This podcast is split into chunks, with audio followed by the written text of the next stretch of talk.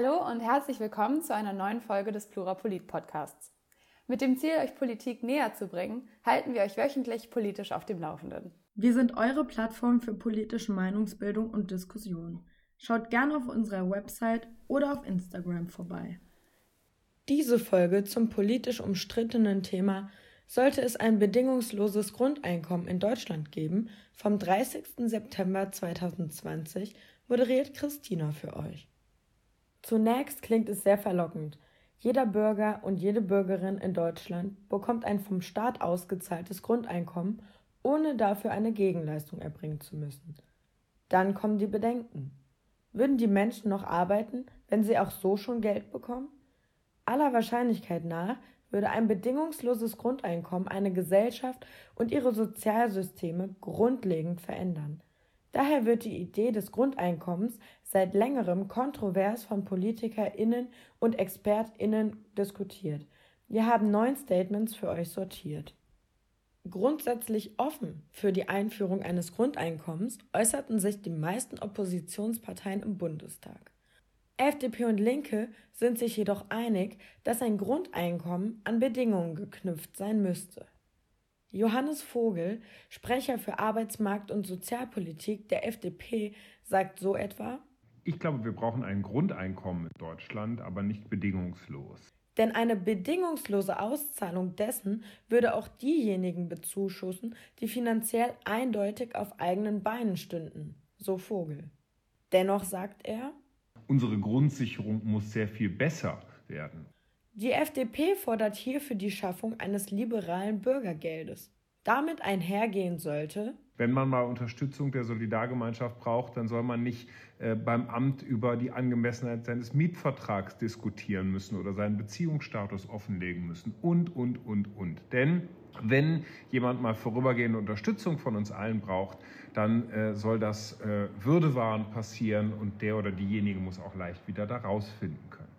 Gregor Gysi von der Fraktion Die Linke findet, die Idee eines bedingungslosen Grundeinkommens scheint sehr nachvollziehbar zu sein, gerade in der Corona-Krise.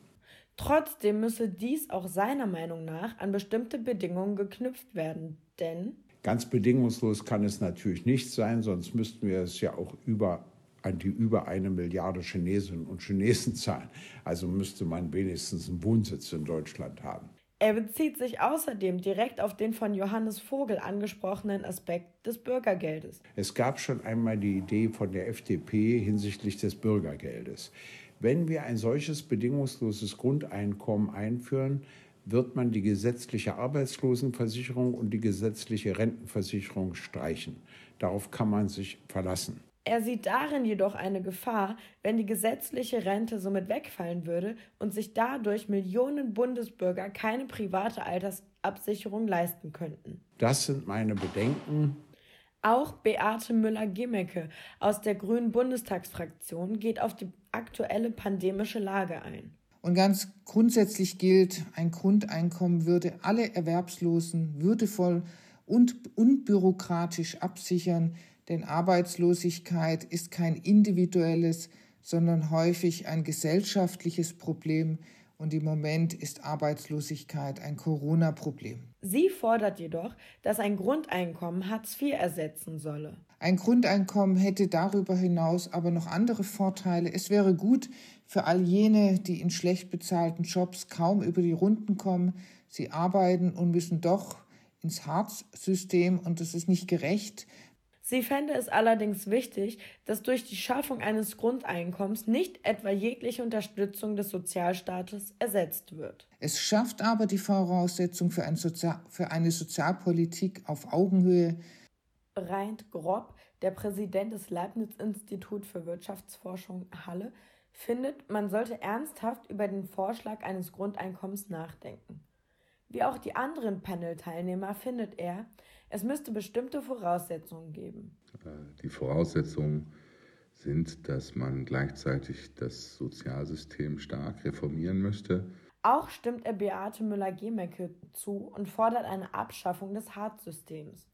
Er geht sogar noch einen Schritt weiter und meint, man müsse im Zuge dessen auch eine Vereinfachung des Steuersystems in Erwägung ziehen, um ein Grundeinkommen finanzierbar zu machen. Ihm wäre es jedoch wichtig, dass jeder das Grundeinkommen bekommen würde, auch wenn das womöglich zunächst unfair klingen mag, da es somit beispielsweise auch Gutverdiener und Millionäre erhalten würden. Aber grundsätzlich würde es eben nur dann die Fehlanreize korrigieren, die mit dem gegenwärtigen Sozialsystem verbunden sind, nämlich dass es eben am Ende äh, die Leute ähm, zum Teil davon abhält, eine Arbeit anzunehmen oder zumindest eine Arbeit anzumelden, schwarz zu arbeiten.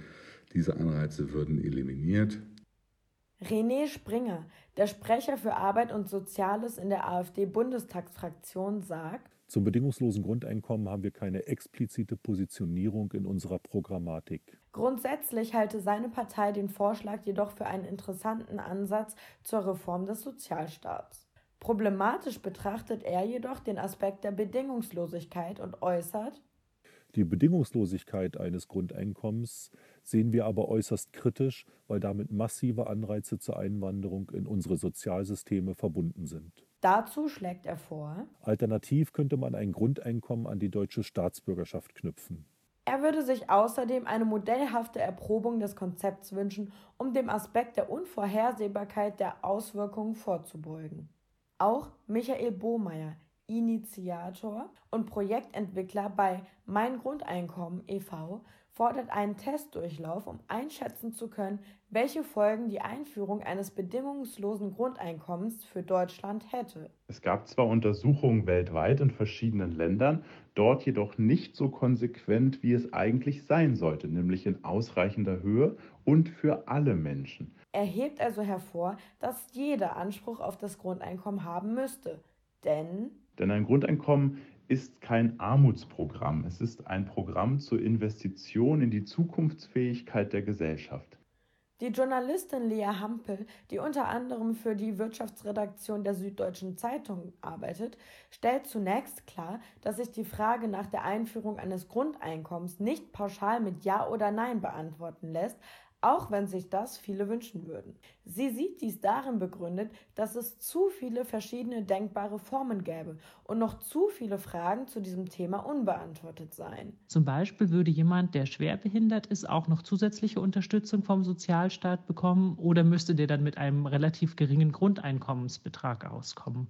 Sie hält die Idee von einem Grundeinkommen jedoch für ein spannendes Gedankenexperiment. Nämlich den Menschen Vertrauen entgegenzubringen, dass sie damit schon was Sinnvolles tun würden und Verantwortung für ihr eigenes Leben übernehmen. Sie fände eine Debatte darüber, wie sich der Sozialstaat verändern kann und wie er sich verändern sollte und ob beispielsweise Arbeitslosengeld bedingungslos gezahlt werden sollte und diese Sanktionen abgeschafft werden könnten. Durchaus interessant. Aus der Großen Koalition werden jedoch kritische Stimmen laut. Kai Whittaker von der CDU sagt so etwa: Das bedingungslose Grundeinkommen klingt gerecht, ist es aber nicht.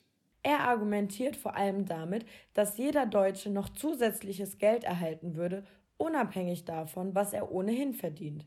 Das fände er unfair. Nein, wir müssen individuell auf die Menschen und ihre Lebenswege eingehen. Er fordert stattdessen individuelle Lösungen. Wer Hilfe braucht, soll Hilfe bekommen, um bald in einen festen, fair bezahlten Job zu kommen. Er glaubt außerdem nicht, dass Ungleichheiten durch ein solches Grundeinkommen abgebaut werden und fände ein bedingungsloses Grundeinkommen aus diesem Grund. Aber einfach Geld aus dem Fenster zu schmeißen, ist ungerecht und unfinanzierbar. Ähnlich äußerte sich auch Dagmar Schmidt von der SPD. So stellt sie sich die Fragen, Reicht das denn für die, die keine Arbeit haben?